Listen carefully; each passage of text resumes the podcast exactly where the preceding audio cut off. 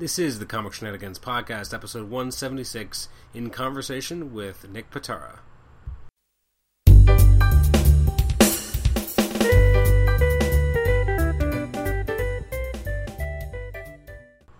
This is the Comic Shenanigans Podcast. This is episode 176 in conversation with Nick Pitarra. I'm Adam Chapman, the host of the show. Uh, today's episode is a is a special first for the for Comic Shenanigans. After 176 episodes, we finally have a special guest from the comic book community, who's the artist of the exceptionally well received Manhattan projects as well as Red Wing for Image Comics, of which he was partnered in both cases with uh, Jonathan Hickman. Uh, Nick Pitarra is a fantastic artist and also one hell of a conversationalist, as you're going to find out in the next hour and a half, as uh, we finally had a chance to connect on Skype and talk about Manhattan projects ad nauseum, his developmental process, uh, how he all the crazy details he puts into the page. So uh, we've got a great episode lined up for you. Uh, as always, you can feel free to email us at comicshenanigans at gmail.com. Like us on Facebook.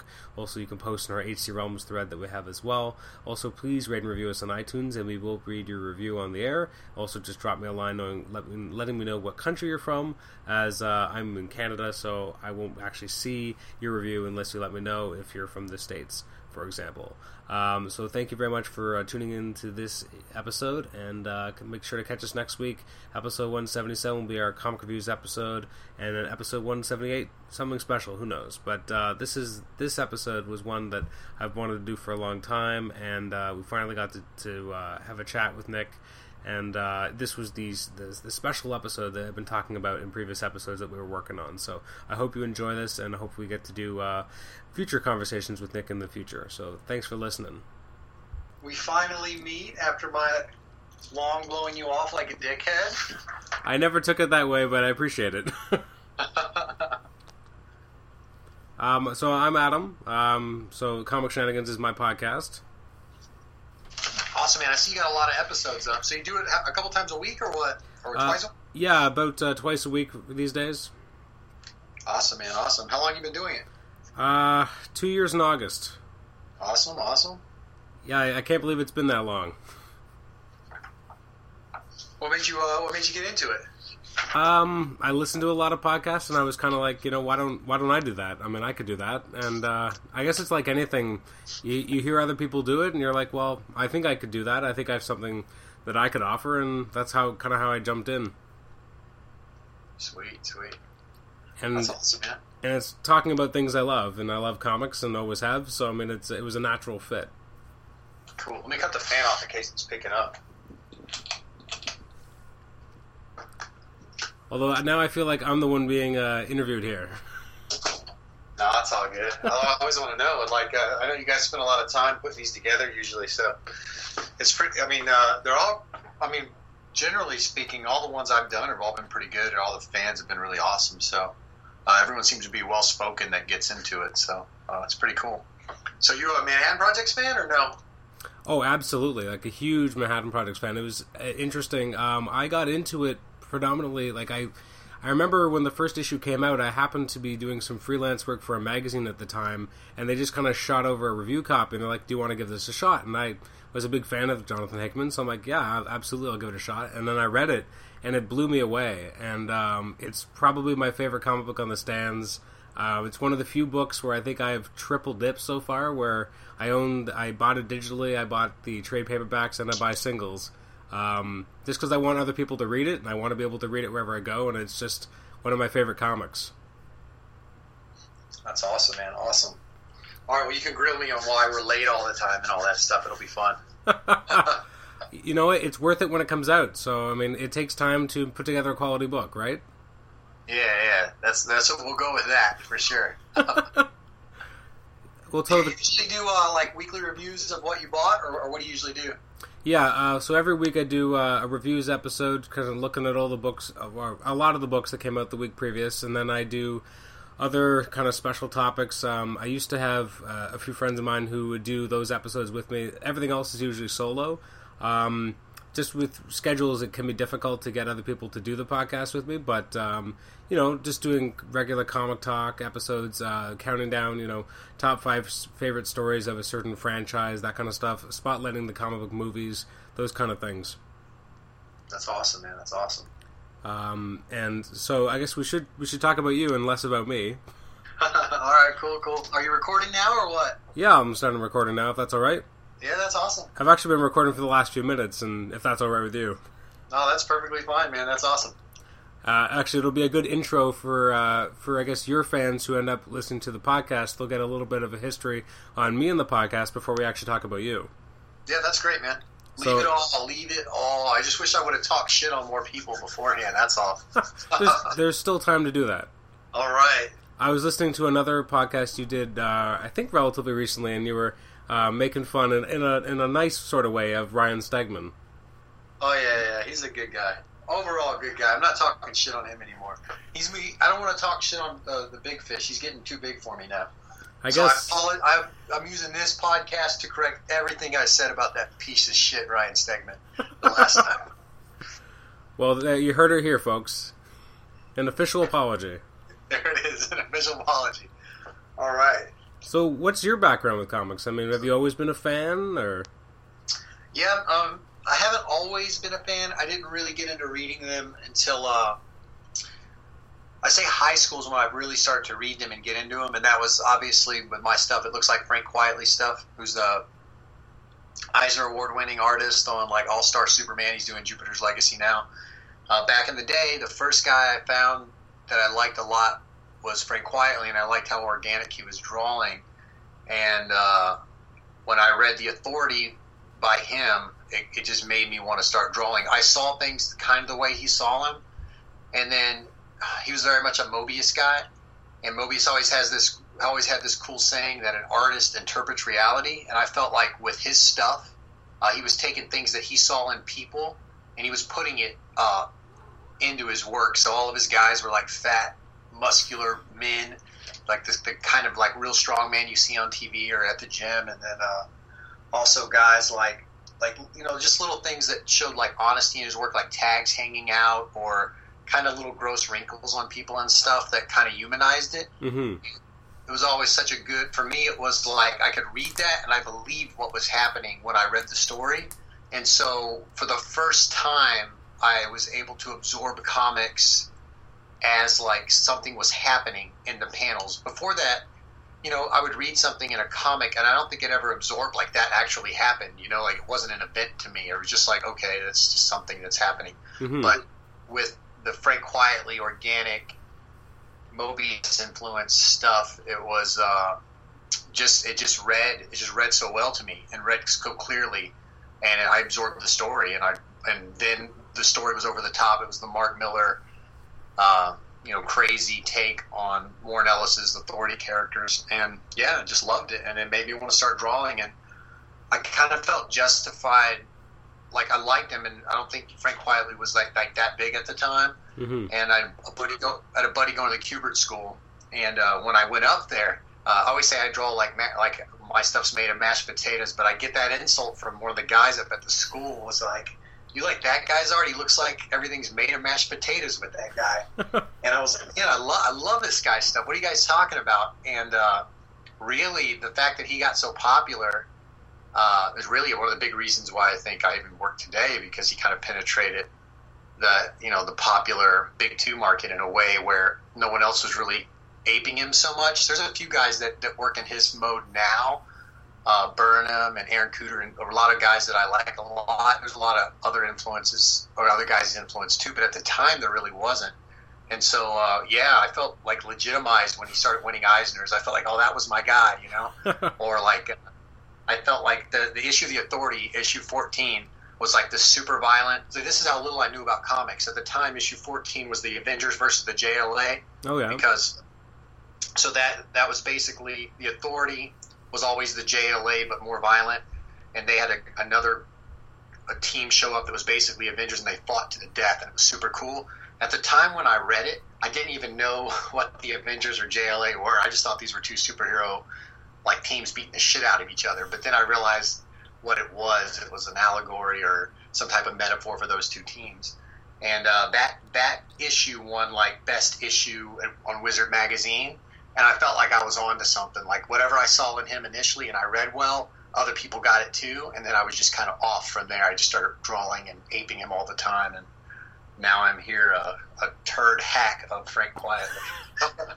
you know, it's interesting. Until you mention it, I I hadn't even like uh, now that you mention Frank Quitely's name, I can obviously see his influence in your work, but I honestly would not have immediately thought that, which I think is to your credit that you've taken something that you that you were obviously so influenced by and have made it into your own. Yeah, I w- I wouldn't even give myself that much credit. I think it's um, just no one's going to be as precise as him. He's like three times more precise and more acute than I think even the really tight guys are. Hmm. and so when I first started drawing, I was falling short of his style, and my stuff was much more mechanical because I got perspective really well and stuff. So one of my first reviews I ever got was from Mike Wieringo, and he was like, "Have you seen this guy Seth Fisher? You're drawing a lot like him." And basically, I was doing like a cartoony, clean line thing. And sure enough, I looked at, and I was always adding stupid stuff, like stuff from my own personality to my work. And when I read Seth Fisher's stuff, me and I felt like me and him were on the same page. Like he was just overdrawing, going crazy, doing um, doing the Geof Darrow, doing the Mobius thing. And sometimes when he got a little more organic, it looked a little bit like Quitely. And I think I was in that same mode, but not as good as uh, Seth at the time. And uh, or am I now? I mean, he's amazing mm-hmm. or was amazing. And so, uh, yeah, I just think it's more of a. I think it's a combination of liking more people than just Quitely, and also just not going to be as good as the guy. The guy's amazing. So, unfortunately, that's it. I'm just, uh, yeah, the Kmart Frank Quitely at this point. You know that actually that, that sounds like a great tag, though. yeah, I mean, hey, I'll take it. It's making me money right now, so that'll work. now, how did you actually get into actually uh, illustrating comics then? Um, so um, I've said this before in other interviews, but I'll break it down one more time. Basically, in high school, did not draw or anything, but I could always doodle well. And I got kicked out of an honors level class uh, my senior year in high school. I was goofing off, and I got kicked into a lower level class. And in that class, I met a guy who was going to Kubert School, and he could draw out of his head, and it just blew my mind. The guy could draw like anything I said. He could draw it, and it was always like like on on point. He could do it. It was like a magic trick, and I loved it. And it was I could see what he was doing, and uh, it just I just got interested in it. Between that and reading the Authority, uh, he was going to the Kubert School, and I was like, "There's a school for cartooning," and then I started going up with him to the Kubert School, and like I didn't get to attend, but I got to go up there and I would read their homework assignments. I would do some of their homework assignments for fun and stuff, and uh, I just kind of got into it like that. I bought a drafting table, how-to books, started getting in online with digital webbing and Ten Ton Studios, and uh, yeah, and from there, I would start saving up and start flying to conventions and uh, meeting editors, or someone would offer me a job for like twenty bucks a page or back end or whatever, and I would take those gigs and flake on everyone, you know. and so I did that for a little while, and eventually just keep getting better and better. And uh, my breakthrough, my first little bit of my nugget of breakthrough was in 2006. I decided to fly to Wizard World, Los Angeles, where you had to enter a contest to be discovered by Wildstorm, and I felt like all the stars were aligning for me because Wildstorm was the same company that put out the Authority mm-hmm. um, and, and, that stuff. So I was like, man, I really, I really felt like that was the moment for me. So I was like, fuck it, I'm going to fly out there, and I flew out there, and I was a finalist in that contest, which was really cool. And uh, yeah, so didn't win that, but I got to meet all the Wildstorm guys and Jim Lee and uh, Scott Dunbier and all the different. I mean, um, Alex Sinclair, uh, just everybody out there, Ali Garza. It was really cool. And uh, so then from there, I went back home, uh, practiced a little more. A couple, uh, maybe a year later, there was the comic book idol contest on comic book resources. Okay. And they basically had 200 people enter enter that contest. That anyone online can enter. They picked 10 people to compete against each other, and I was one of the 10. And we had like every round you know, you get voted off. You know, you got to get enough votes to make to the next round. I think I came in like in the middle of the pack or so. Are you still there? My computer went to sleep. Yep, I'm still here. All right, sorry about that. I'll know to move the mouse around every now and then so it doesn't go dark. Um, so yeah, I would. Um, I came in the middle of the pack the day I, I lo- the day I lost the contest or got voted out.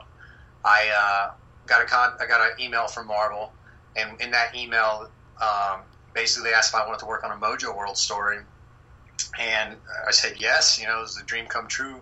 It was like it was like pure euphoria when I got that email. It was so crazy. It's probably the happiest moment of my life, other than the one time I legally ate mushrooms. That was uh, that, that was a great feeling too. So you could either work for ten years to get into Marvel or eat mushrooms, one of the two.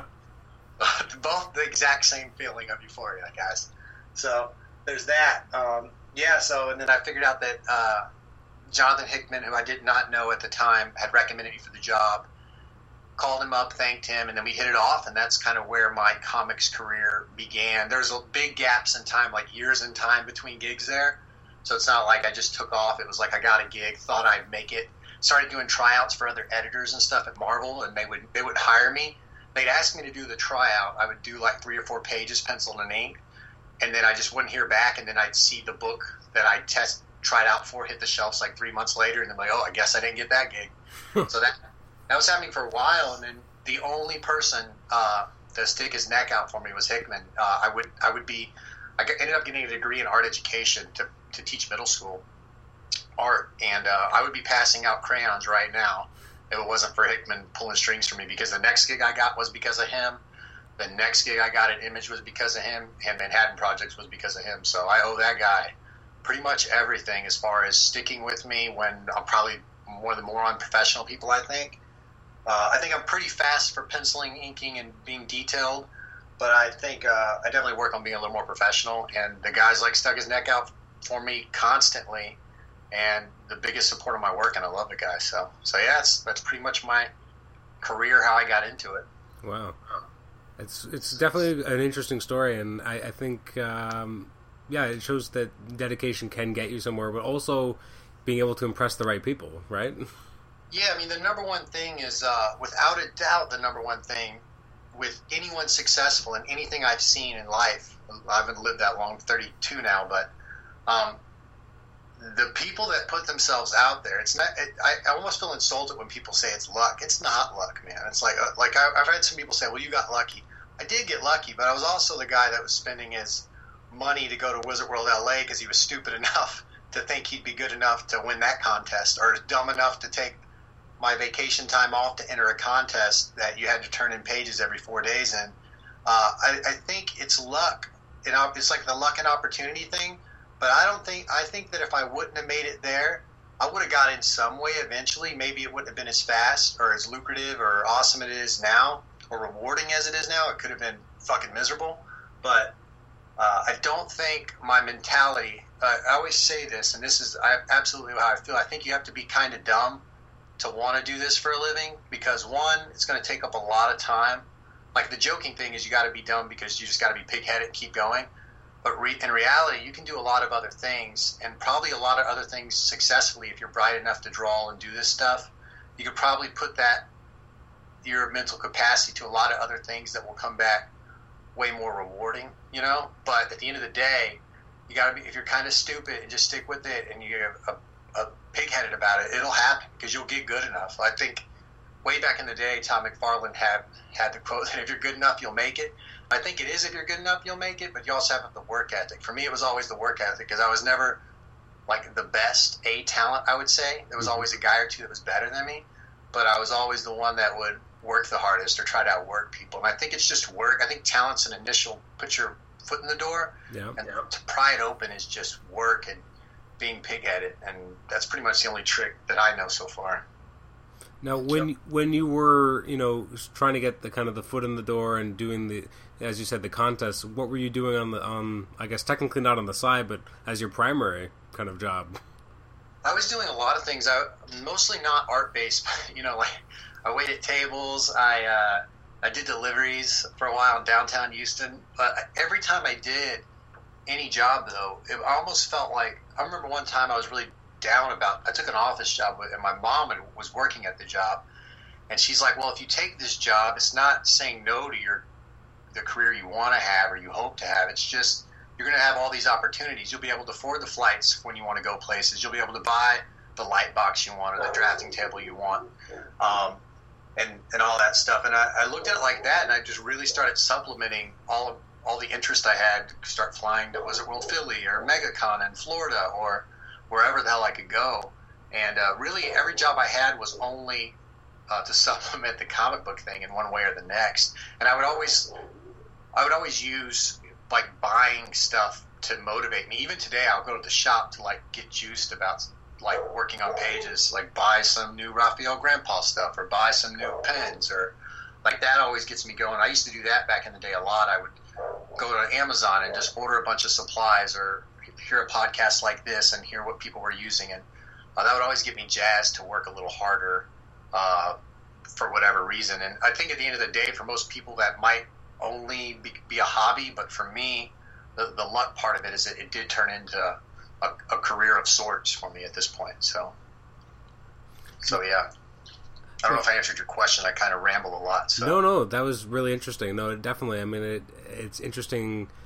You know that everything everything goes into supporting what you really want to do. So even though there's other things you have to do, you're able to keep the focus on what you want to be doing until that gets to be actually what you're doing as a career, as you said. So I mean, it's a really interesting story for sure.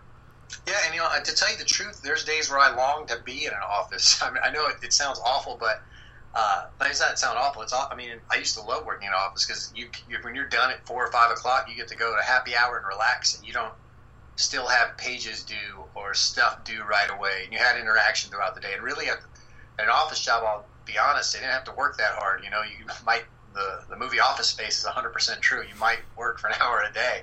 You know, you just kind of kind of lackadaisical. In, in comics, if you miss a day, the page isn't drawn. You still you still have to draw that page, so you're taking it home at night. You know, right now I work in the same room that I sleep in. You know, so it's like it's never not. It's pretty much a lifestyle at this point, and I don't really have a, a good separation. It's probably good for me because it helped. It does help me hit my deadlines. That it is all one thing, but uh, some days I long for that separation uh, uh, that I had when I was on regular jobs, and uh, the regular job thing. Uh, once I got I never, yeah, I, I, didn't, I didn't look at it as a bad thing. You know, I just looked at it as, oh, this is just going to help me uh, to, to get what I to get what I want or where I want eventually. And also, you know, other than the day jobs, I was also going to school, and I, would always planned on getting the the art education degree, uh, so I could teach. Because when I was in middle school, one of the big things that got me interested in like the magic of drawing is we had a children's book illustrator come in, and it was about the sixth grade or so.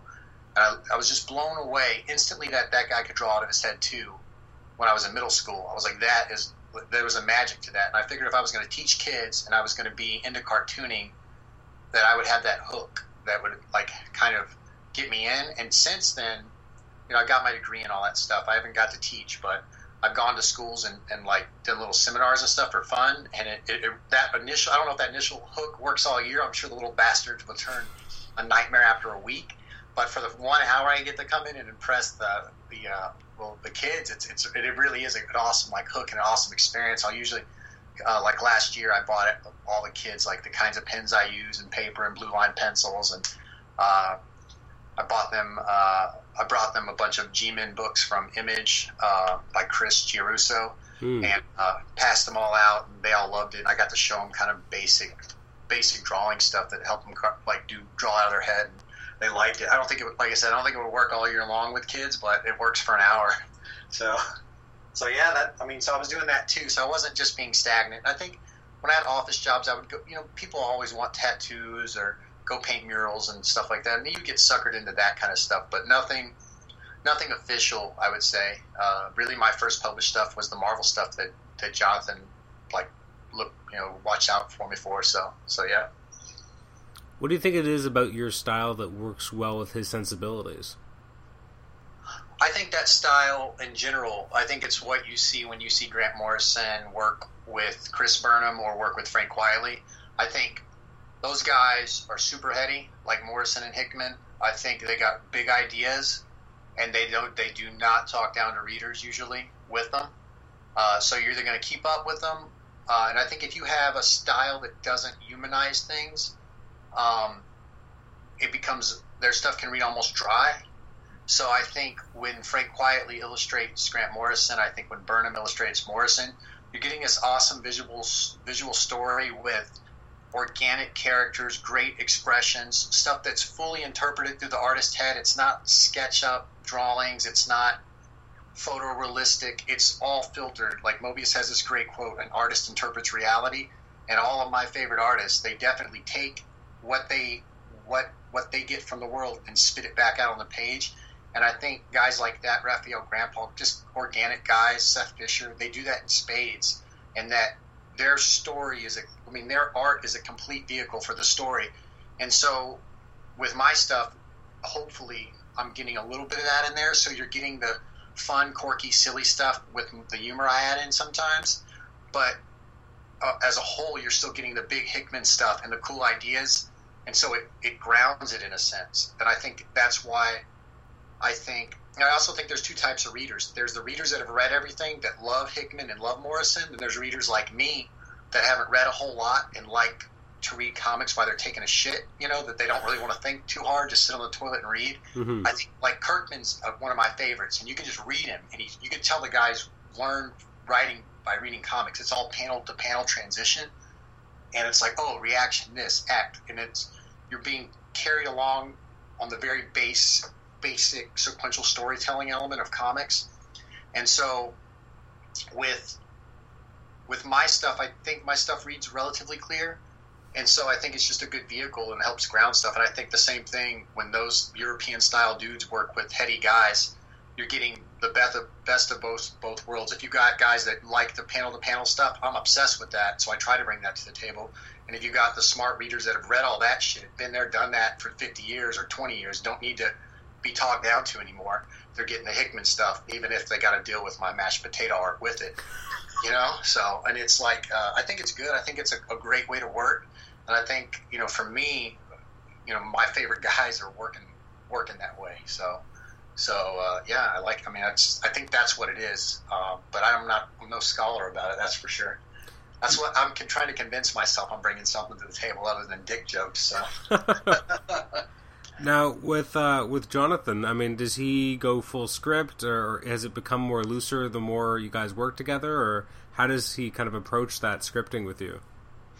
It's pretty loose. Structurally speaking, it's tight. Structurally, like we plan a lot of stuff out up to issue twenty. We've planned out for since the beginning. You know, like like spoiler alert in Manhattan Projects issue twenty. You know, earmuffs, but Einstein comes back, and we knew when that was going to happen. Like he knew, he knows like the plot points of where things will happen. I think Hickman's really great at plotting stuff out in that regard. And then the little things, the quirks, I would say, early on. And I honestly think some of the best read, read issues are the ones where they're a little tighter plotted by him, uh, or uh, tighter panels, I would say. And then I get to play with it. But but eventually, I, I started adding so much weird stuff, and he got busy, and we started trusting each other to where um, we work pretty much Marvel style now, okay. with with some tight direction here and there.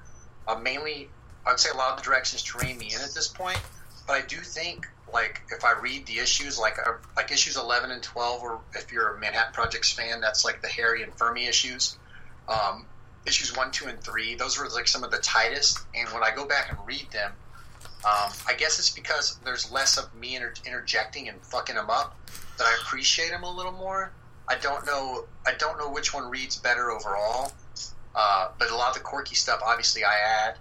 Uh, overall, the fans seem to like them all in general. But uh, we've had a mix of tight and loose. And early, early on, on like Red Wing, my first thing I did with him, uh, John would even do layouts and help me. Um, he didn't want me to overdraw so much. There was a there's an element to clean line style where guys will do a lot of detail then be clean, and it works out really well. And early on, I was just overdrawing everything, trying to do the Geof Darrow thing, where I'm just trying to prove I can draw something, so I just draw everything. And I think eventually you're just not going to hit a deadline like that, uh, and it doesn't look as good. You don't cherish the detail stuff without the juxtaposition of the the clean line stuff. So John would help me with layouts a lot. And his layouts are always cooler, and mine are, mine are kind of dumb and will talk down to the reader like ABC. And his stuff was just like super cool. And if anyone read the Red Wing there's a dividing pilot that like when he gets shot down he time travels and when he gets shot down uh, he disintegrates as fast as he's time traveling and i remember when i first did that page it was like nine panels of him slowly falling apart and his teeth falling out and all the stuff that i thought was important to, to show clearly what was happening and john sent me back a rough and it was just a sliced up pilot falling into dust and i swear to god everyone at every show i go to comes up and talks about how awesome that page is and it's all because of John, not because of me.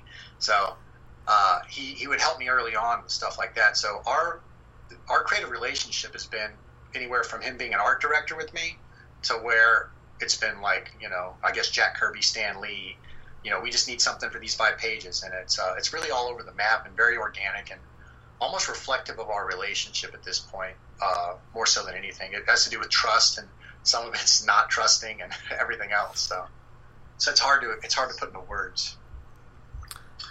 Um, now, speaking of Manhattan Project, I just happened to be looking at issue one, and I was just noticing, like, I was just looking at the uh, panel composition. Kind of, you're switching from having the pages that you know have more like kind of concise panels, and then doing the kind of the larger panels and the kind of the odd.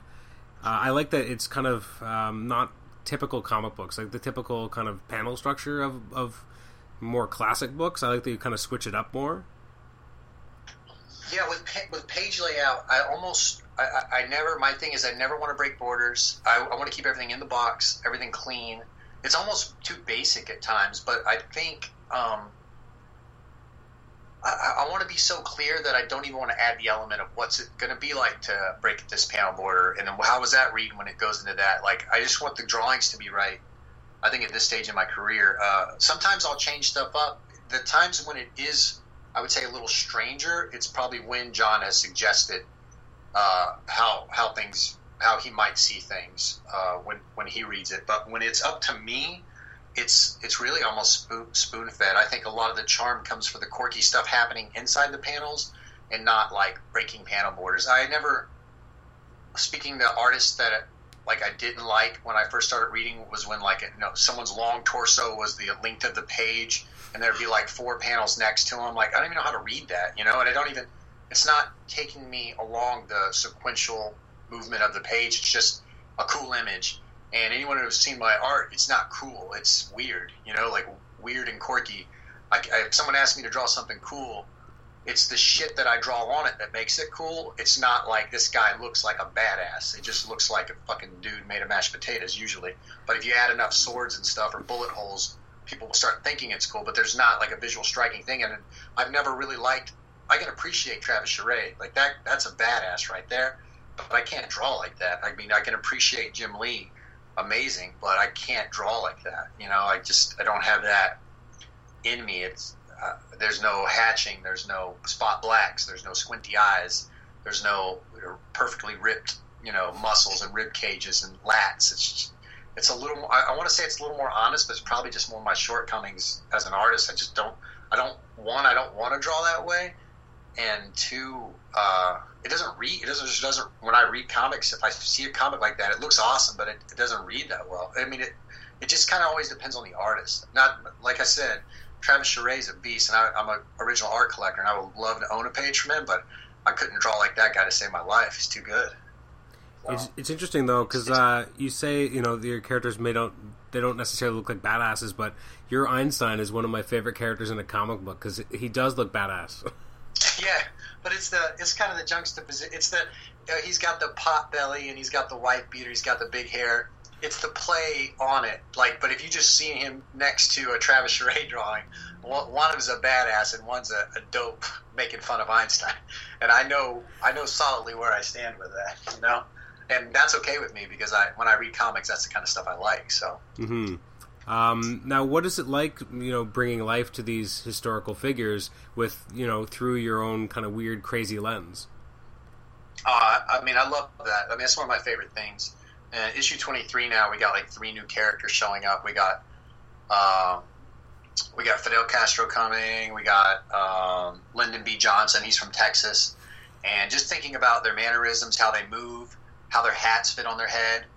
All, all the sh- I love drawing caricatures. I'm not the best at them, but I like like simplifying people's faces into like shapes or distances between cheekbones and uh, you know sideburns. Everyone has these weird things that when something's a little off, that kind of defines your face. All the imperfections defines the unique uniqueness of you. It's why when guys are got perfect proportions, they're so hard to cartoon.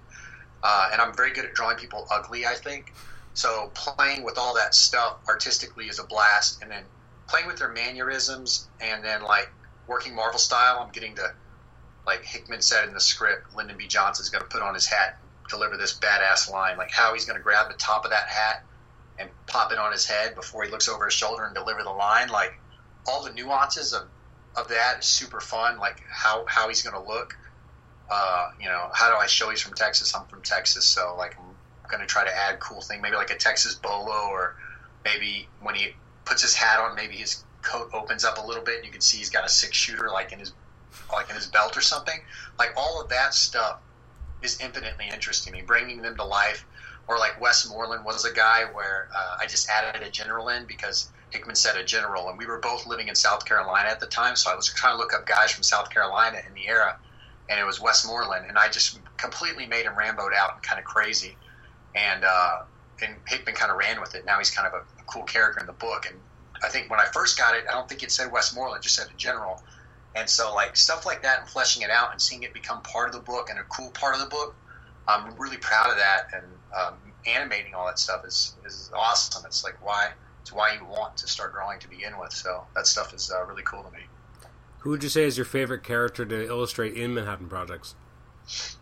Favorite um, was Truman. Uh, Truman was actually, like I said, the first three issues were pretty tight, and Hickman knows that I would start playing around and goofing off, and uh, with the Truman stuff was the first like, little hints of Marvel style. He'd be like, "Just go crazy or break your hand," and uh, he was a Freemason, and uh, I think John, like I, I, I, looked up in real life, Harry Truman was a Freemason, and he actually there's pictures of him in his uniform.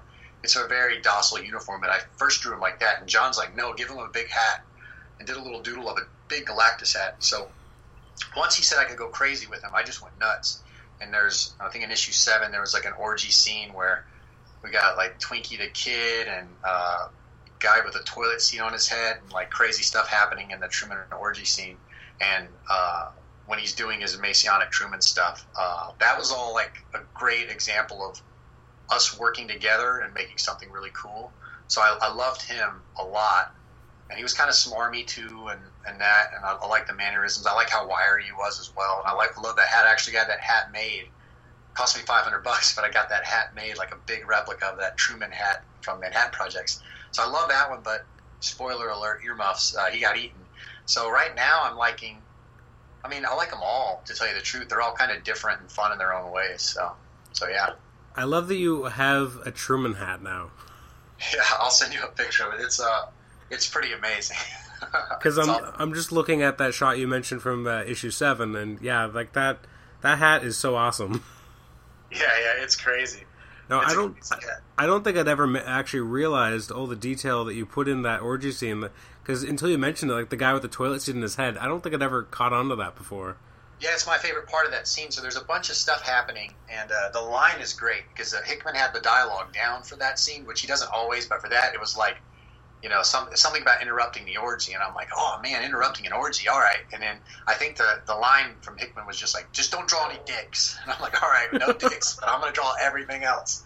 And so I got people in there like fucking sheep. And the best part for me is everyone's doing crazy stuff, but there's a guy sitting there with just a toilet seat on his head. and he's just holding like one of the girl's hands. He's not fu- like fucking around with or anything.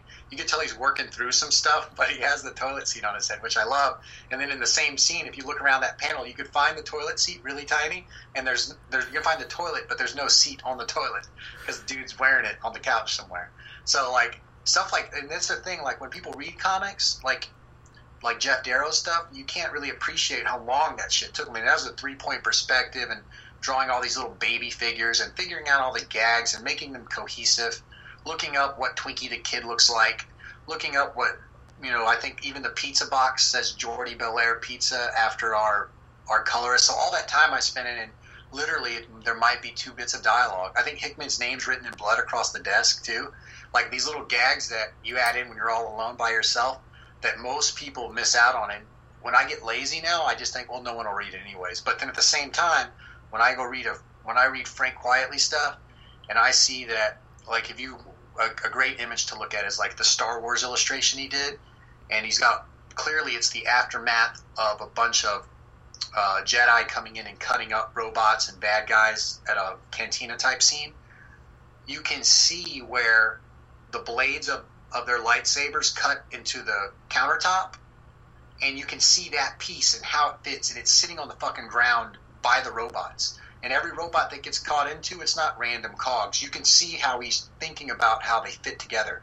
And for me, and I know for most people, well, for most people, they'll look at that and oh, it's just kind of aftermath of a scene. But for me, I just see artistic perfection. I see he cut that fucking countertop out and he had it fall down and it, you can see how it fits in. You can see that robot's cog over here. You can see where he sliced there. And it's just, it's masterful to me. But I don't think most people appreciate it. So for me, when I get lazy, I just tell myself, I got to hit the deadline. I can't do this. But when I can go crazy, uh, I try to. Uh, but less and less these days because I, I'm always slightly behind, which I'm working on, guys. I'm working on. So, so yeah. As a reader, I almost have to apologize because I don't know if I realized how many gags are in this one panel, and it is ridiculously awesome. Yeah, yeah. I mean, but it's, it's stuff like that because also if you look at that panel, there's nothing about it artistically that was smart that I did because really when you do take the time to do a shot like that, even Hickman will tell me this all the time. Do a big foreground thing that'll attract someone right away. A midground, a background. That was all just kind of pulled away, far away. And so for the time you put in, nothing looks cool. None of those figures look cool. The shit that's happening is kind of silly and fun. Maybe all the detail looks cool to the layman, but really you'd have to pay attention to all the gags and the where's Waldo ness of it to enjoy it but none of it is cool. Versus if Jim Lee would have drawn a cool face right there, everyone would have loved that face, and it got more traction than all the stupid toilet seat jokes I added in there. So it's a weird thing, but it's also the stuff that makes me love comics. Like Seth Fisher did that. Like you could see, like someone would go into a closet and he would put the, the camera at the top of the fucking light bulb just so you could see what this guy has on the top shelf of his of his closet, and it would all be some fun stuff or catty cornered stuff. So he worked out the perspective.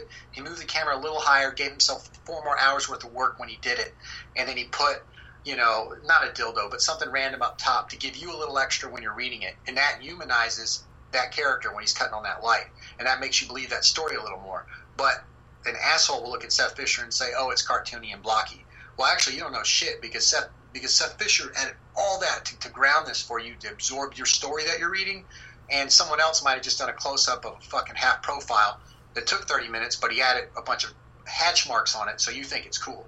So for me, I don't think that's cool. I think the the upshot with the dangling fucking light bulb right there and all the cool stuff at top, that's what sells me on stories. That's what makes me uh, involved and believe and uh, taking on this sequential journey more so than uh, cool shots. But cool shots look cool, and if you're getting a commission, that always looks cool but I love the I love the extra detail stuff more than anything.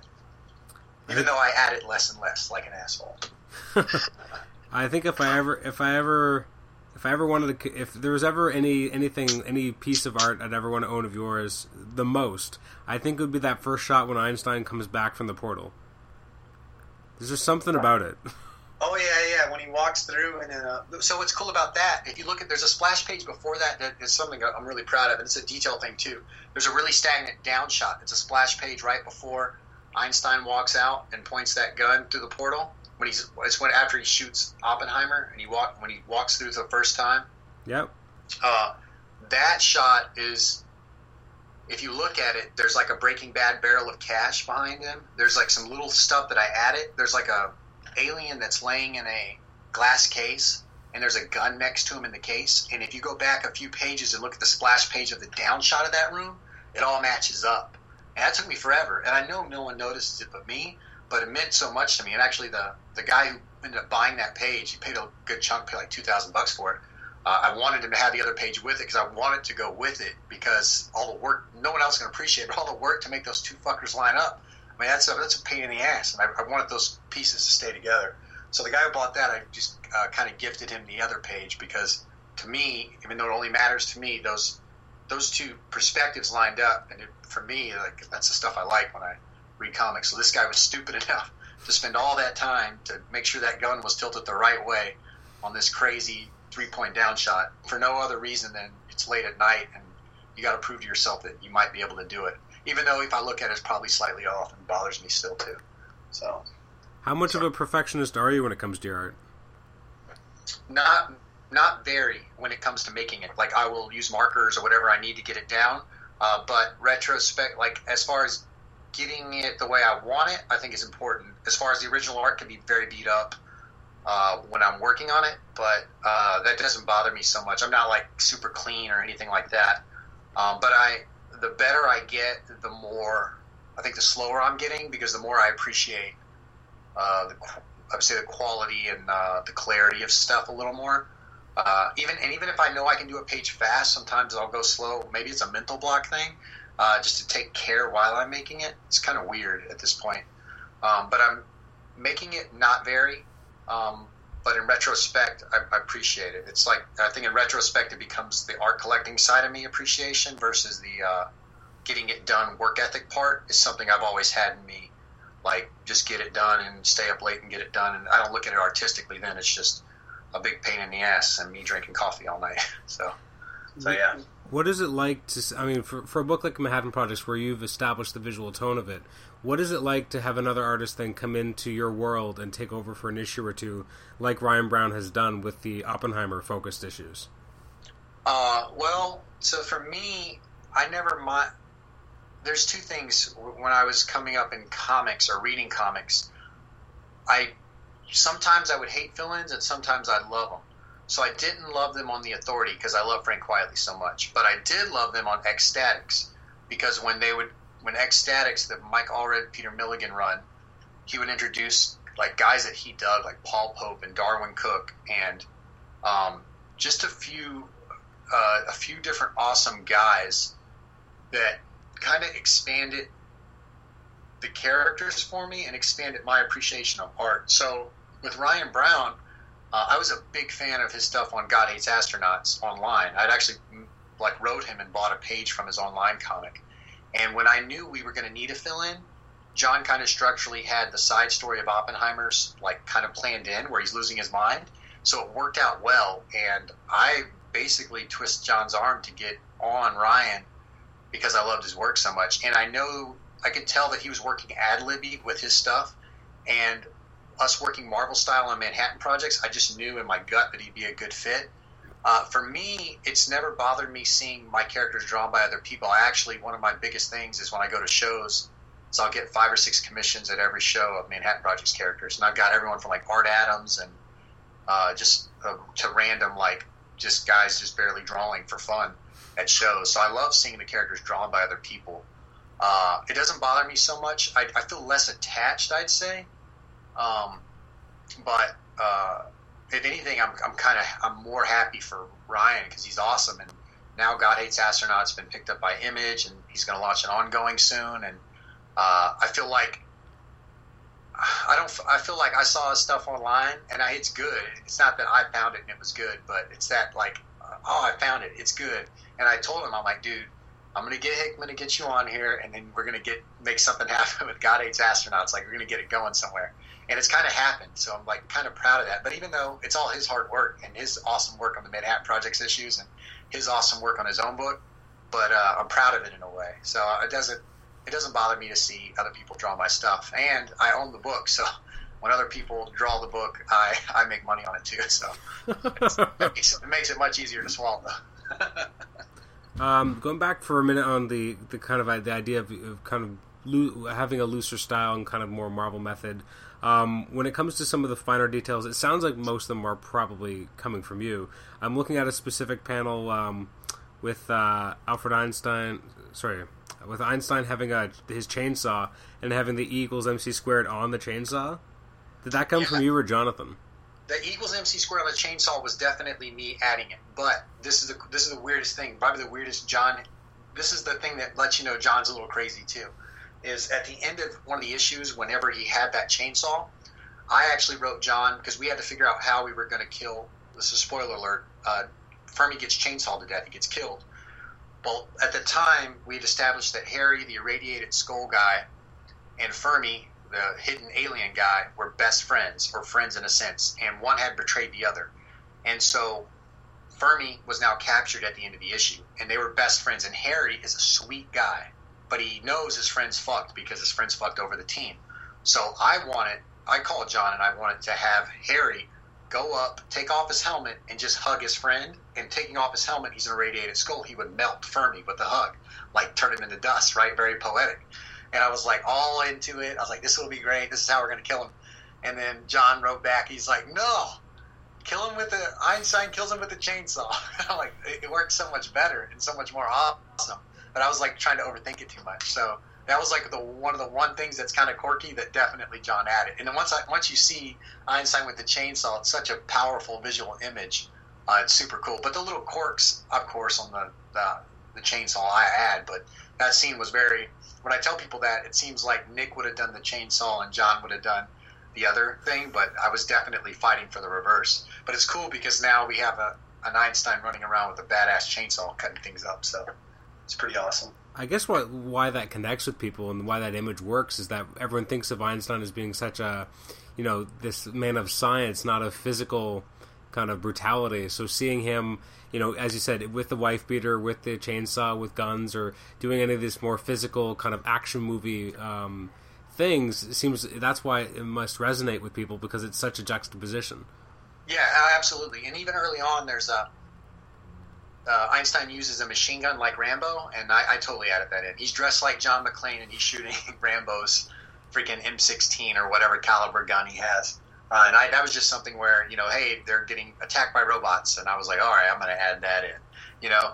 Uh, and so stuff like that is definitely I add, and, and it is the same. It's that quirky charm of uh, seeing the old pudgy guy you know Einstein. You know, before you know the craziest poster ever is Einstein sticking his tongue out because that's not very smart guy doing. You know, that doesn't look like that. Now we've taken that to the extreme. Now he's John McClane and chopping people up. He's Ash and he's like uh, every other cool thing mixed into one. So it's pretty cool. Um, yeah, the character's a lot of fun, and now we have two of them.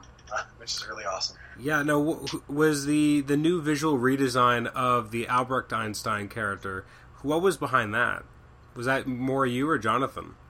Uh, I would say a little bit of both. John was obsessed with the axe. Like he wanted, even when we met you know, a couple years ago, he he said we're going to have this issue called Einstein the Barbarian, and he was like, I, sometimes when we were writing notes, he'd make noises, so like Einstein the Barbarian, brrr, or some some noise he said with it or whatever. And I remember like he was really excited about. it. He jotted it down. I'm like, well, that's not going to stick. And sure enough, by the time Einstein came back, he still had that as the title, you know, from year a year or two ago, and uh, he was like, you know, I think I had a sword originally, and he's like, no, make it a big axe. And the redesign was just to show different stuff. I mean, he's got so much shit on him. It's all stuff from different, at least in my head, it's all stuff he picked up in different dimensions, like different sword or different gadget or different this. So his redesign, I designed him, but the axe and the barbarian part was definitely John.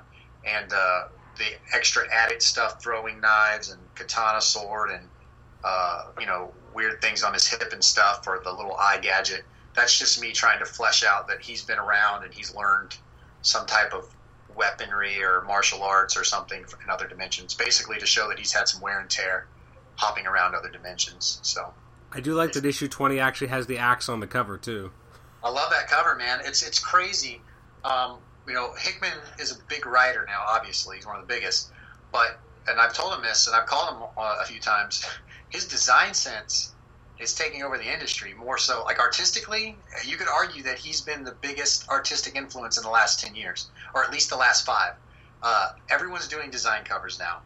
Uh, everything designy. I mean, I've seen some that look almost exactly like Manhattan Project's covers, uh, and it's cool because it's so simple, it's so clean, and some of my favorite ones that he does. Um, are the ones where it's just an axe, or issue 21 is just the dog, or uh, issue 12 is just an alien like shape of a head, and I love those. Or issue six is uh, just the uh, hammer and sickle uh, from uh, from Russia, from and then that issue has the Russians in it, and it's such a clear visual image, and it is something that leads into what's happening in the story and he's pared it down. And that's him. I don't know if people know Hickman's background, but he came from the graphic design field, and he's also an artist.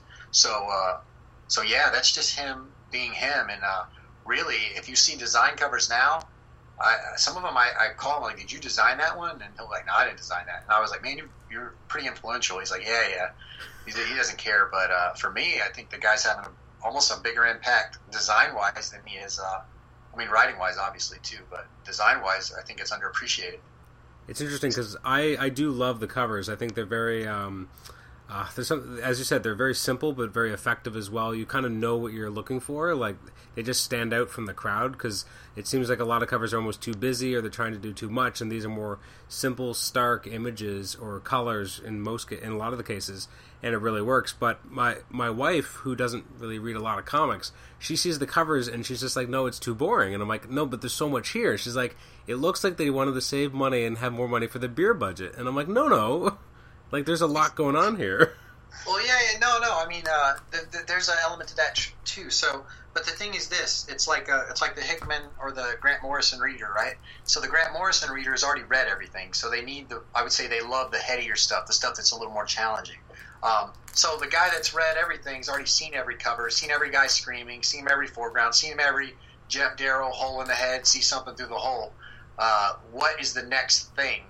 And a clean, nice packaging uh, with a great iconic visual symbol on it uh, is John's thing, and it separates us from everything else uh, on the stands. And so, like a guy who just wants to see Superman flying on a cover is maybe let down, but uh, you know, a reader that I'm not going to say acquired taste, but a reader that uh, can appreciate what a comic cover is supposed to do uh, as far as give you something that lets you know something about the interior stuff, even if it's even if his stuff's a little more aloof because it is just a symbol, it's still alluding to what is happening in there, and then it's done smart and clean and a nice design and tastefully. Like if you start looking at it in those aspects, and also you want your cover not to be like everyone else's cover, you can start checking off all those things and realize what he's doing is really smart. And the other thing is, it is fast uh, for me. I don't have to stop and do a cover. I can do two more pages of Manhattan Project instead of the cover. And for me, financially, now my splash pages are worth a lot more because there is no original art to the cover. So works out for me too. it's interesting. Three of my favorite cover, well, not my favorite covers, but the covers I really like just because when they were coming out, you didn't realize the significance as much. But uh, I guess the covers to 10, 15, and 19, as you see uh, I guess it's supposed to represent Oppenheimer, and you see the blue taking over. Absolutely. I mean, how, how, how awesome is that? And it's another one of things that people, you're not going to appreciate. You're going to see a bunch of circles on there. But if you look at it as a whole and holistically, or even a lot of them holistically, they're pretty, they're clever and they're smart. And they're, they might not be Travis Charest, you know, they might not be a painted Adam Hughes cover, but they're doing something smart and clever, and they're giving you information. Uh, you just got to take the time to put it together if you care to. And at, at, at, its base, it doesn't look like, or it used to not look like anything else. But I think he's affected other books now, so there is more designy covers on the shelf now. But at the time, it just wasn't, you know. And so, uh, I mean, for what it is, for what a comic book cover is supposed to be, uh, he's hitting a home run with it. Uh, but you know, as people who read comics and only want to see an awesome illustration of a down shot of an Adam Hughes bust, then you know you're obviously going to be let down. But uh, I don't think that's you know, obviously I don't draw hot women, so who cares, you know? Actually, I guess there aren't really any real women in Manhattan projects out there. Nope, not at all. I've talked to John about it too. Um, there has there hasn't been any women, and I was like, uh, I, I, I, don't I don't think we're gonna I mean, I'm sure when a woman a woman needs to come in. I mean, there's been a, a woman or two pop up in background scenes and stuff, but we haven't really had any yet. Uh, but I don't think it's something John's going to force for the sake of it either. It's like we're doing it. One, I don't draw pretty women, so uh, it's not like a, a, great gift of mine to draw women at all. and then on top of that, I don't think you know. I, I think I mentioned earlier. I mean, we don't have any women. He's like, well, there's no women in what I'm researching right now. So it's like he's not going to force it to pander. He's going to write the story he wants, and I get to draw the story I want. So at this point in time, we don't. Uh, but I'm sure we're going to kick in some badass women soon. Uh, maybe, maybe not. I actually, I, I, guess you're right. Like, I'm just kind of looking through, and I can only think of one woman in the series, and that was the one that uh, I guess uh, Feynman was with. Yeah, yeah. So yeah, the one woman in Manhattan Projects was the one that Feynman has a one night stand with. And if you look at that illustration, she has three shoes. She's putting on a shoe. Uh, she has a shoe on her foot, and there's a shoe under the, the there's a shoe under the chair too. Yeah, so, you're right. Yeah, horrible mishap artistically on my part there. you know, I think I can no prize my way out of that. That one of them was actually a slipper, and the other slipper is underneath the bed.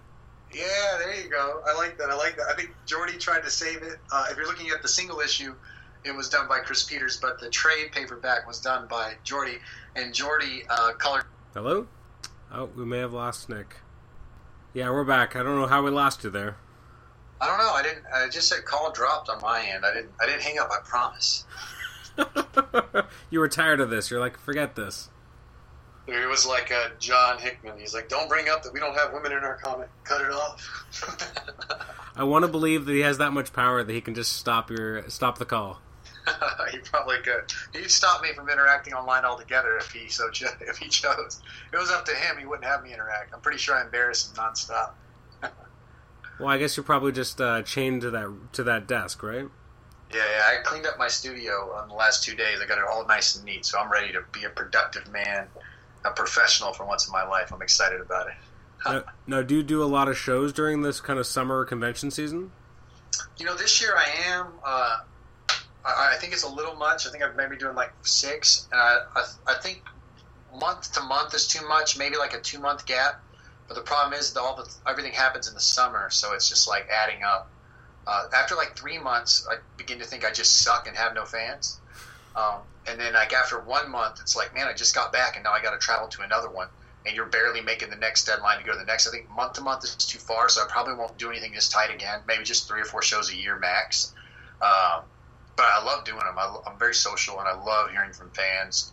I'm always blown away. Like if I go there and there's like a little line built up, I'm like, wow, that's that's awesome, you know. So uh, and then getting to talk and hearing about what they like and what what they took from the comic is always interesting. Sometimes people add in like their own experiences and, and project into the stuff and they pull their own stuff out. I think that's a big part of really like music too. I'd say like a lot of times I'm projecting what I feel into a song that maybe the songwriter didn't have, and to hear what they like about something or what makes them laugh, and knowing that I was on the exact same page and what I wanted was delivered or something completely random happened is always cool. And seeing the different types of fans and ages and uh, art collectors and all that is, is freaking incredible. So I love doing shows, but uh, probably not as much in the coming years. Maybe just a few a year. Which show, which shows are you going to be able to make it out to this year? I've already done like four, and then uh, I've done Emerald City, um, did Chicago, I did uh, Houston, uh, they got a free comedy day to Laredo. I'm going to do. I still have New York, Boston, and uh, San Diego Comic Con are the ones that I have to do. And then there's Austin Con, and I live in Austin. There's two in Austin that I'm going to do. They're local, so they're not as taxing, and I can still work uh, when I do those. But it's still like this year, like I said, there's like seven or eight. There's just a lot. But I'm really excited about San Diego and New York. I've never been, so New York should be uh, pretty fun. You're not going to make it out to Toronto? No, you know, I've never been. Uh, a lot of places will, yeah, they just haven't asked me. I, am getting to the point where some some people will put me up now, some people will fly me out, sometimes no, sometimes we'll just comp a table. So it just kind of depends on the size of the show and if I can do it. But uh, I mean, I would totally, if they wanted me to have me out, I would go. It had to be next year though, otherwise Hickman would kill me if he sees me go to any more of these shows. I gotta like hide half the time. I feel like I can't tweet that I'm going to shows because he'll kill me. Um, now, I, this I, I, feel like you've kind of answered this question, or at least give, given glimpse into it. But I mean, generally, what is your kind of rate of production? Because obviously, there are some panels that you obviously spend a lot of time on, and then there's some when the deadline starts to become more of, a, of an issue. So, where would you say is kind of your happy medium in terms of production? Man, I would love to pencil and ink. I could comfortably, easily pencil and ink a book every six weeks. That would be ideal, but that's too slow. So I could do it in a month. Uh, as far as per page, just depends on the page. If you said right now, Hickman said right now we need two pages. Uh, I need it by 6 a.m. I could do it. I could do it in a second. I could sit down and work it out and get it done. Um, if you told me I had six months, I could do an awesome job on four pages too. You know, it just it just depends on the time, the, the pressure, uh, how I feel artistically too. Like if I'm like everything's grooving, everything's flowing. Usually at night things flow way better for me.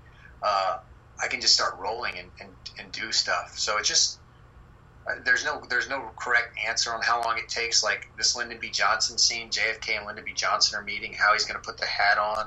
I'm researching the type of Stetson hat he wore and researching the types of wrinkles he has on his face. He's got this really interesting thing that cuts up into his mouth. like from his, his like crow's feet that come down. And it's just really interesting. So I'm looking at all that and I'm figuring out how that's going to work. Am I going to try to top the Truman scene with something crazy for JFK in this scene? I don't know. And so like, how long will that take? I, I couldn't tell you. But when I start getting into it, it starts rolling, or when the pressure of the deadline starts getting closer, then things come together. You know, usually a week late, but they come together. So.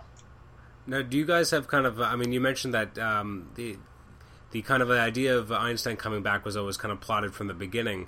Is is there an actual end um, that is kind of in like that is on the drawing board, or because obviously it's an ongoing comic and you guys want to keep it going, or do you have kind of an idea on how it might end? I think it's a it's a true ongoing. Like me and John have never talked about one ending. I'm sure if an an awesome ending came up that was like an awesome love letter ending that you couldn't pass up, we we could do it. Uh, but I think a lot of books are launching as ongoings that might be 10 issues or something, but ours isn't like that. Ours is an ongoing that we plan on going. I mean, I, I told Hickman I didn't want to do this, but early, early, early on, he's like, yeah, we could even do future stuff. I'm like, I don't want to do future stuff. I'd like, if we get up to current times, because we're already at like, we're already at the Cuban Missile Crisis, I'd say we're hitting right now with some of this stuff coming up with Fidel Castro and everything. Uh, I, I mean, if we get up to like Barack Obama or whoever's, uh, you know, elected after him, you know, after then, you know, I'm sure we can find a way to only do certain stories from there on. Uh, I don't really want to project into the future too much. Uh, I never was never a big fan of like Lost and future projections and stuff like that. I'd rather just be us playing with historical fiction. If we run out of history, we just run out of history, you know.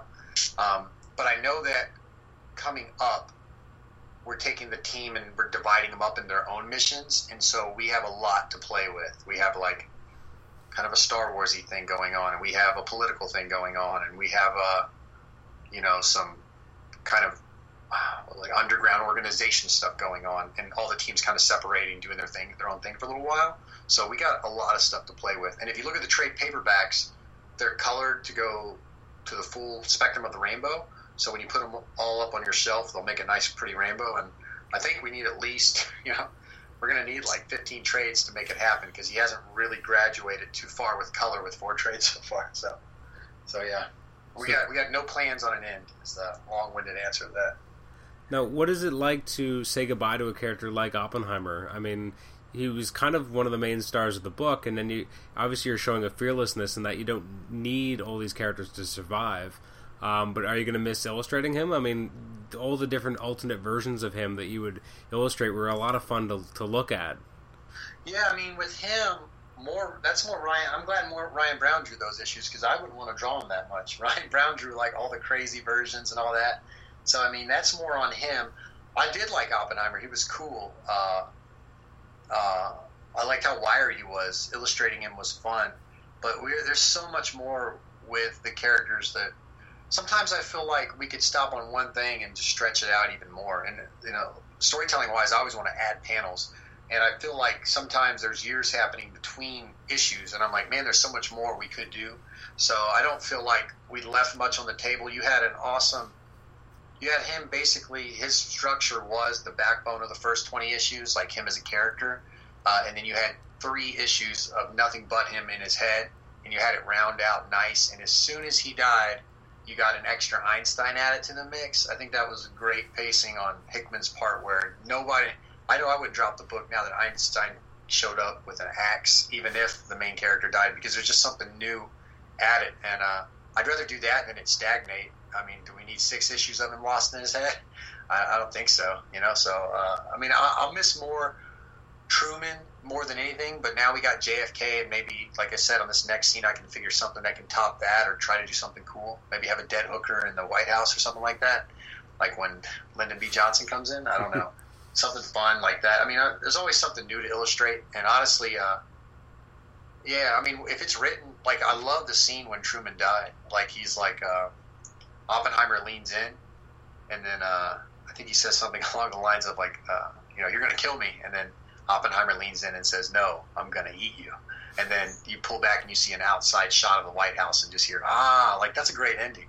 Like we could have dragged it out and have him do more crazy shit, more crazy orgies, but that was a nice little note to end him on, and that was a great like page. I love that page. So, uh, I mean, if it's the right note and it's the right time, I feel like the the deaths Fermi, Truman, and Oppenheimer have all been structured and plotted so well by John that if, if it works, it works, and then go with it. You know, no need to no need to drag it out. I have a question about issue twenty. Um, what is Pigman vodka? oh, so Pigman is a joke um, from me. Like, uh, I are you there? Yep. So Pigman is like a my joke is or with all my Skype friends, my nickname has become Big Fat Pigman. I don't I, I know why, but the story's a little too graphic, but basically that's my name, Big Fat Pigman. So Pigman Vodka is just an ode to my nickname in the Skype group. There's also, if you'll see, Charles Paul Wilson, the third is one of my buddies.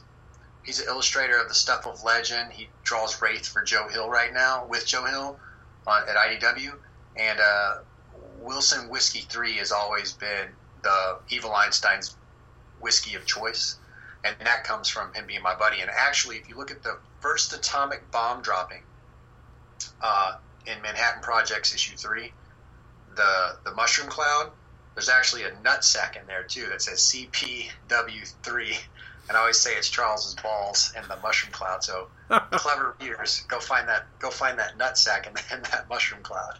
I actually got nervous. And I think I called John. I'm like, dude, uh, I turned in some art, and I'm probably sure you're not going to see this, but there's a there's a nutsack in that cloud. He's like, just leave it. He just said, fuck it. so that shows the stupid shit I had for no reason in Manhattan Projects. um, n- another question about issue 20. Sorry if I'm getting a little nitpicky, but um, oh, no, it's cool. Only thing is, I'm I'm, uh, I'm uh, as long as you don't think you're, I mean, your listeners will be bored by the nuances. I don't want to bore them too much, but I can get into the nitty gritty of every panel, and I like doing that. But I'm worried the generic viewer I'm boring. But you know what? Fuck the generic viewer. Pick up Manhattan Project, so you'll know what Absolutely. About. All right. All um, right, go. Issue 20. Let's go. Hit me with it.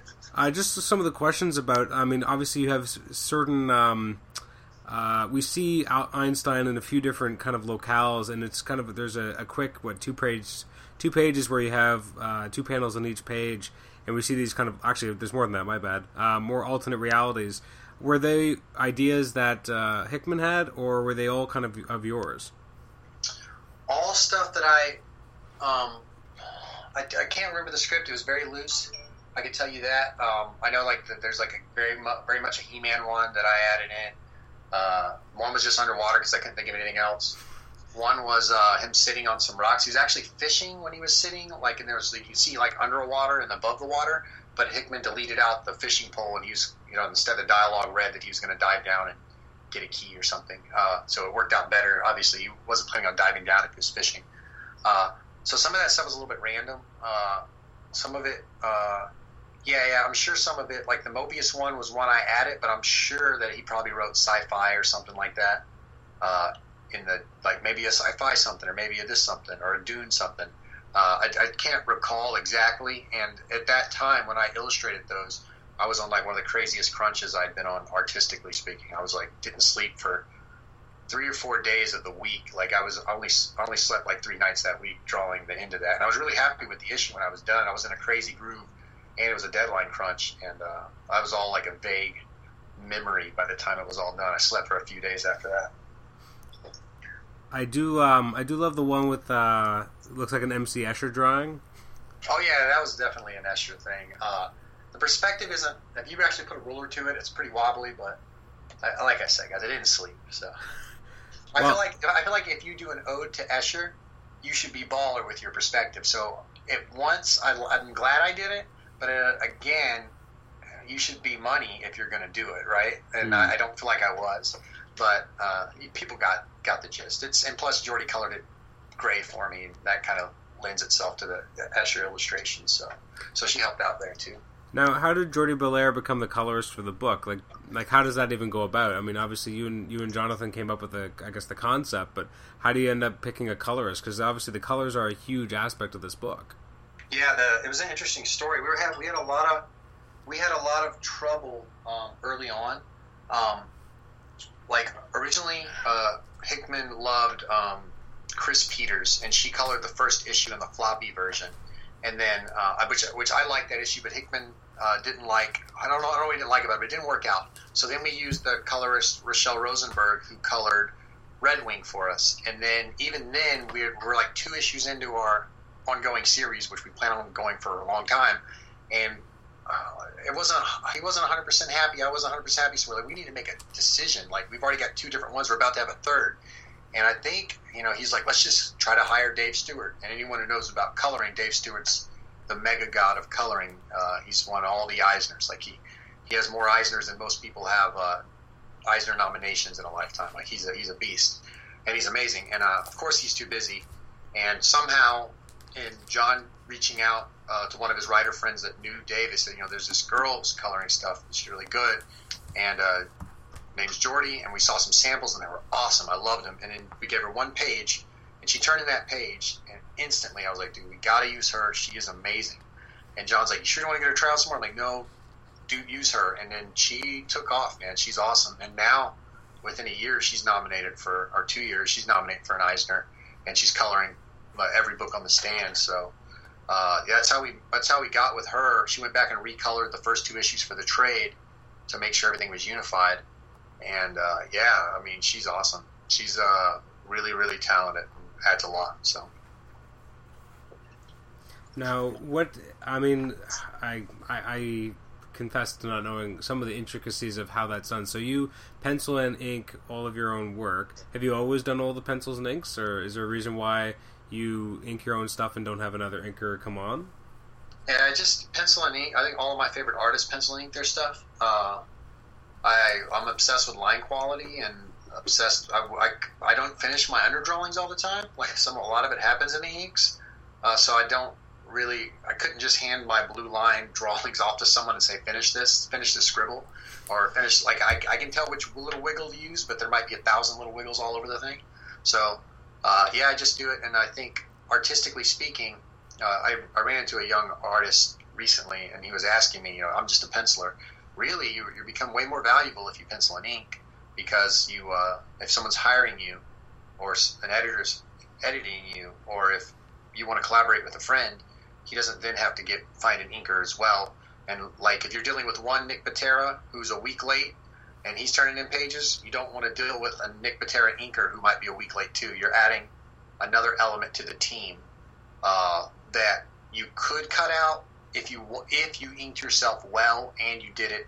Like to me, my inks are my art. It's not like pencil. I don't see two things. I see one thing.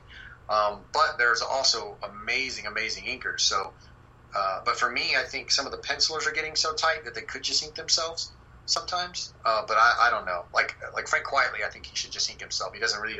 He goes back and he pencils like one more time really tight and then darkens it on the computer. And for me, I wish he would just ink it that last time. But there's guys that also like there's amazing inkers that are like badass draftsmen that are doing stuff with ink that that nobody can. Like Mark Morales is awesome. I've seen him work on Stegman stuff at Marvel, and it's amazing. There's Tim Townsends of the world. There's you know Scott. I mean, there's just everybody. There's yeah, there's there's like some awesome inkers. So I don't want to say don't don't use inkers or whatever, but for me, it was always the final thing was the was the art. It wasn't like it was never a separation for me. And I think honestly that did that did help me get work because when I talked to John, uh, he was like, "That's one of the best things you do." Is that you ink yourself, and uh, it, it kind of helps you out, and you learn more about your pencils that way. You learn more about finishing stuff. I think if you if you play around with paint too, you learn a lot about form. Then uh, everything kind of informs your drawing, and uh, inking was always the final destination. It was never like can just pencil because then to me you're just light boxing and tightening stuff up, and you can do that with a freaking micron if you if you want to do it. So so yeah. Uh, getting back, so I keep coming back to issue twenty, but it is the most recent issue. Yeah, yeah, no, it's a fun issue. And actually, I think it's one of my best illustrated issues too. So I'm pretty proud of that one. Um, so I'm happy to talk about it. Uh, when um, when the okay, so now we have two Einsteins in the book. So you obviously you visually changed the one that we've known basically since the beginning of the series, and now he, I almost want to say looks Hitler esque. Yeah, yeah, that was an issue I had. I told John that I wanted to slick his hair back and then give him the mustache. You can't give anyone a black mustache without him looking like Hitler. So uh, the later issues now, I just got him salt and peppered. I just dragged the ink a little bit and left some white. Um, so he's going to have a little bit more salt and pepper look to his thing. But uh, John thought it looked. I mean, it just looks like him with his hair black. But again, if you give anyone a black mustache, they're going to look like Hitler. If I drew a black mustache on you right now, you'd look kind of like Hitler. Kind of, yeah. Yeah, so that's the thing. Like uh, that guy's kind of he kind of created a a mega fashion thing there that you, no one else can do. So it's him and Mario. yeah, I guess so. yeah. Now, what is it like having two versions of the same character that you're illustrating now? I mean, I don't know. Obviously, we haven't seen anything since issue 20 yet, so we don't know if they share a lot of scenes together. But um, what kind of nuances do you try to bring to distinguish these two characters? Because they are essentially the same person.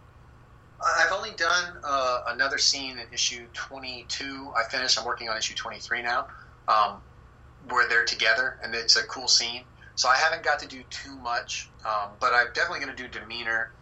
Um, I'm probably going to make the nicer, the original Einstein, a little more stoic, a little little less. Uh, I don't know what the word is, but uh, a little less demonstrative, I guess. Just more casual, more laid back, more reserved. Like he's very forgiving, and the little bit of dialogue you've gotten from him so far, he didn't need to go out and get revenge on the other Einstein, which originally I thought that's what it was going to be it was going to be Einstein with a chainsaw versus Einstein with an axe, right? Like when those two guys show up, I was so excited for that. And that's what everyone probably kind of wanted. But instead, we got these guys teaming up together. And at the very last page, there's a little double impact poster, which is I'm a big Jean-Claude Van Damme fan. So to have that uh, our, uh, double impact poster on the back uh, is cool because now to see these two guys together, and then they can always turn on each other and kill each other, right? So we'll get to see, we'll get to add something story wise, have them team up together. And they've done one thing so far together that was pretty cool uh, in issue 22. Uh, but I, I, it was only about three or four panels, so I didn't really get to play with their body types or postures, which is something I'll totally do because obviously I love Frank Quitely, And if you can look at like his, I mean, I'll, I'll fall short of this, but if you look at his All Star Superman and you see his Lois versus, I mean, his Clark versus his uh, Superman, uh, there's two different, same body type, but two different postures can sell anything if you do it right. So hopefully, I'll have the time and put the effort into the pages to do that, uh, but I haven't got to yet. Um, any any other teases you want to kind of lay down for what's coming up in Manhattan Projects? Um, well, issue 21 is pretty fun. It's the Ryan Browne issue. Um, it's a it might be Ryan Browne's last issue so far, but it's having to do with Laika. It's really cool if you're a Laika fan, and then uh, that comes with a sketch cover too. So if you go to the shop, you can get sketch covers, and we can rip you off at shows if you come up and want drawings on it. Um, so there's that, which is pretty cool. Issue 22 is fun. Uh, we got some cool JFK stuff coming up. We got Cuban Missile Crisis coming up. Um, we got two Einsteins out and about together. They're hanging out now. Um, yeah, there's like uh, we got little. They're all going to do their own little side missions and do a bunch of sci-fi stuff, and it's going to be a true kind of balls to the wall sci-fi comic coming up, but still be grounded with some political stuff happening uh, the regular chronological historical timeline. I, would say too. So outer space stuff and political stuff and pretty much anything you never wanted and did want in a comic book with Einstein in it. So it's pretty good. And any any uh, awesome Easter eggs coming up as well? Oh yeah, issue twenty two. Um, two more creators die. I've been killing creators off. Uh, in Manhattan Projects in twenty two got some golden ones, some really some really great ones. So issue twenty two will probably won't come out for another month and a week or a month and or a month a week or so, but that one's got some good ones. So keep an eye out. Now, um, obviously, the Manhattan Project is your focus, but is there anything else you kind of want to do on when Manhattan Projects wraps, or if you ever have? I don't think you have time in the middle. It sounds like, but is there anything else you kind of want to approach and do at some point? I mean, I'm doing covers now, uh, and I'm doing covers for Oni for a book called The Life After. Uh, it's with Josh Fialkov and Gabriel Bautista. Uh, those guys are really awesome. Uh, I'm doing the, the regular ongoing cover artist for that, and I'm doing turtle covers on occasion. I think I've done a seven or eight so far, but they're usually the variants and hard to find. So uh, I'm doing that for fun, and there's all, there's a lot of stuff I want to do creatively uh, that I'm kicking around all the time. I'm like writing a wrestling comic with the artist Sam Lofty who's drawing it. And I'm paying him to draw it, and I've got buddies helping me write it. So that's kind of a fun thing, but nothing that um, nothing that is really uh, recent or going to come out anytime soon enough to promote at this time. uh, yeah, I mean, yeah, that's pretty much nothing worth uh, promoting right now. So. So obviously the message is buy lots of Manhattan projects. Yeah, yeah. We actually the, the coolest thing coming out is going to be the hardcover at the end of the year, and we're going to do a hardcover. It's going to have the first two trades in it, and I'm going to I talked to John, and he's going to let me put a bunch of extras. So you're going to see a lot of the preliminary stuff. You're going to see Truman, first Truman when he didn't have his hat, and then when he got his big crazy hat. A lot of the inside stuff, uh, sketch wise. We're not going to do a lot of text, just probably a lot of doodles and random stuff that uh, that, that I added or that John maybe kicked back and forth. I got my old hard drive and I I've recently moved everything over and I'm going to go through that here in the next week and add it in. But it's already solicited. It comes out in October. Uh, and it's worth, uh, if you're a Manhattan Projects fan, you know, nice hardcover. We're going to try to do like the Chew hardcovers uh, and kind of rip those guys off a little bit. Uh, so yeah, I mean, that's I'm, I'm really excited about that. Never had any of my stuff in a nice hardcover with the extra. I think the extras are always cool for me. When I, I'm a big hardcover nut and original art nut, so if I get to see that kind of stuff, um, it always, you know, the see behind the curtain a little bit uh, is always cool. So that's coming out. I'd recommend that. I'd recommend checking out uh, God Hates Astronauts is launching as an ongoing from Ryan Browne. That's going to be awesome. And then uh, there's another guy that I like a lot named Iain Laurie, and he's illustrating a book called "And Then Emily Was Gone" with a bunch of buddies of mine. And uh, that's a book that I'm doing a cover for, and I've helped helped along the way, I'd say. And it's coming out through ComixTribe, and uh, proud of that book too. But again, I don't see any money from any of those, so buy the Manhattan Projects hardcover first. I, I, am really excited for the Manhattan Projects hardcover. As I said, that, that'll be the fourth uh, version of this book I'll have purchased. Yeah, man, you're the you're the sucker. You're the one that we love the most. I can't help it. It's just well, a part of it's uh, part of it is that I mean I got the original singles because it was just it was so much fun to read, and I love having it on my bookshelf so I can easily give it out to others. In fact, uh, one of my best friends and he's often on the show, um, Leon. He I just gave him all four trades about uh, a week a week ago. He called me the next day. He's like, "Yeah, this book is amazing. Like it's one of my favorite books I've ever read." I'm like, "It's really tight." So that was the reason for getting that, and then I it was on it was a digital sale one time on Comixology. I'm like, I'd love to have this on my tablet, and then the hardcover is solicited. I'm like, oh man, you're just stealing my money. Yeah, no, we're gonna do the whole chew thing with the singles and that. I don't know if we'll ever do a bigger one than that. I want to get the extras in this, uh, just because I love opening like a nice hardcover, a little bit oversized, and then the extras in the back. I'm not necessarily proud of all of the art. Like I know I'm better than that now on a lot of it, but I am. I'm proud of what we made. You know, like I'm proud to have it. Like oh, look at the ten issues of that, and nine of those were you know some of my first stuff I've ever drew, and seeing the creation of it, knowing how he went to Marvel style and how all the characters changed and how I grew, how me and John's relationship grew. Uh, it was cool. I mean, it's cool, you know. Like, uh, uh, I'm going to be really proud of it whenever I can get my hands on it. I'm totally going to give that, not give it away. I'll sell it to a lot of people. so. Well, it's interesting too because I mean, a lot of people in the in in different lines of work they can never kind of have something to show. This is where I was in this point in my career whereas you actually get to have something that, that, that says that for better or for worse because obviously as you said you've grown but I mean it, it's it's a it's a rare gift to be able to have be able to have a touchstone of where you were in your career at a certain point where in most people in their jobs have no real way of doing that. Yeah, yeah, no, I love that. It's one of my favorite things is you get to keep a little timeline of what you were up to and see your progress. Versus when I was doing deliveries, I might have had like three dents on my bumper from different bad days at work. you know, like that's what I have to show for it, and not many memories beyond that. So yeah, it's it's cool, and it's it's cool just to. I mean, like I haven't been doing this long, so to see a collection come out with your name on it uh, is awesome, man. It's like uh, you know, my my parents don't even read the comics, but I know they're proud to see their last name on it. There's that simple. There's a simplicity in that too. Uh, I don't know. It's just it's nice and it's rewarding, and uh, it's awesome that even like you know your podcast would have me on and be interested in talking about this stuff, you know, or talking about you know what Einstein was doing on this panel on page twenty or issue twenty, you know, page eighteen. Like it's it's rewarding. It's that same kick I get when I go to shows and get to meet fans that you know care, spend their time and money and thoughts with with the work, and it's really rewarding. And I appreciate you having me on. One question before we uh, terminate or end the podcast, uh, the interview. I like terminate. I like terminate. That terminate strong. The minute I said it, I'm like, man, that's a little harsh. No, Terminator Two is like one of my favorite movies. So down with we can terminate some shit. Let's do it. Uh, are there is there any um, uh, like licensed clothing yet from Manhattan Projects? I confess to not knowing for sure, but we have an official one, uh, one shirt that says "Science Bad" on it um, that John designed. It's a, a, a designy looking John one. I want to do some one-offs, but I got to run that by John because we both own it, you know. And I kind of want to print out like ten.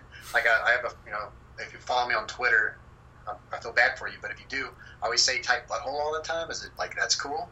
And uh, I want to make one instead of saying science bad, just have it say tight butthole. You know, I don't know. I feel bad. I don't want to make like ten of them, and I know you know John owns it too. So does he, does he want does he want half of these shirts for him to sell too? I mean, I don't know. I feel weird about making stuff. I did make like 15 fake Lego sets at San Diego last year, and uh, they sold out instantly. They cost me a fortune to make, but I've done like little off stuff, but nothing official except for that T-shirt. It's a it says Science Bad, and uh, it's kind of like you know the Saga has their Lying Cat T-shirt. We have that, but I, I don't think it's uh, I don't see it in a lot of shops when I go to shops. To tell you the truth, I've got the I see it at the image booth at shows. Yeah. And uh, you, I've seen people order it online and tweet it at me, but I haven't run into any shops that are carrying it this time. But it is it's our official one. The rest are the fucking the guys that are hacking us and making their. I, um, I, Riley Rossmo is an artist at Image, and he bought a fake uh, little little sweater for me, Manhattan Project sweater. It's like all off print. It. I was like, you son of a bitch, you supported them, but now I have the fake Manhattan Project sweater. It's pretty cool.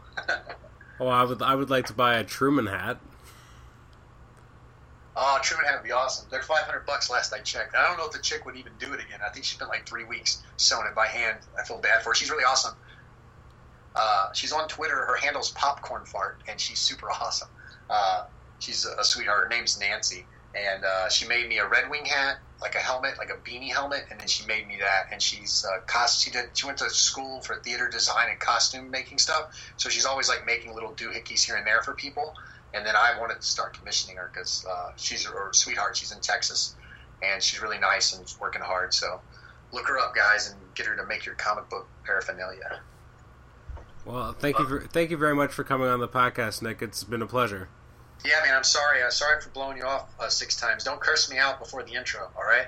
Uh, well, maybe a little. Yeah, a little bit. You finally, you finally, uh, fucking pinned me down. It only took six tries. well, thank you very much. I really appreciate it. Man, it was really great uh, talking to you, Adam.